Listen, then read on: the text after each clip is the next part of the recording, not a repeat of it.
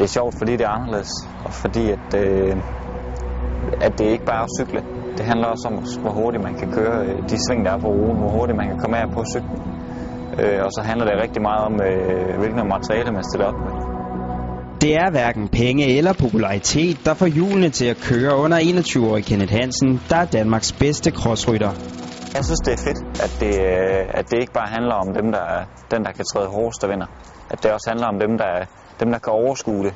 Og der er meget at overskue i crossdisciplinen, der er en udendørs vintersport med alt, hvad det indebærer.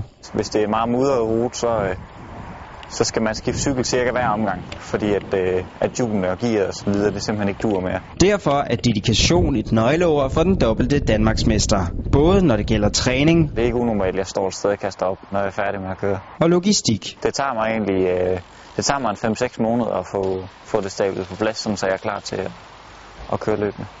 Sæsonens vigtigste løb køres generelt i Benelux-landene og Centraleuropa. For Kenneth Hansen betyder det rigtig mange alenetimer i sin Ford Transit. Det bliver til ca. 30.000 km i det meste af Europa. Det er, det er lidt hårdt en gang imellem.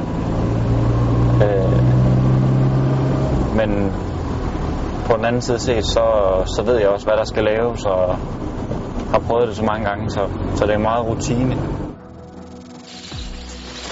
Mens cykelcross i Danmark er en ofte lidt forbiset disciplin, er der til gengæld fuld knald på til de store løb rundt om i Europa. Cykelcross er en, er en meget stor disciplin, øh, og den er også meget præcisfyldt. Det er lidt ligesom en, øh, en forårsklassiker som Paris-Roubaix eller, eller noget lignende. De samme crossløb har været kørt nøjagtigt det samme sted de sidste mange år.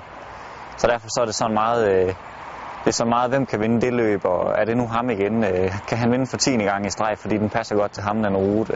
Også selvom Kenneth Hansen selvfølgelig drømmer om store sejre, er det helt store mål hverken et resultat eller en titel. Det er at blive et forbillede for, for mange andre, og, øh, og hjælpe mange andre i gang med at, at køre en rigtig fed sport, som er lidt forbiset i Danmark.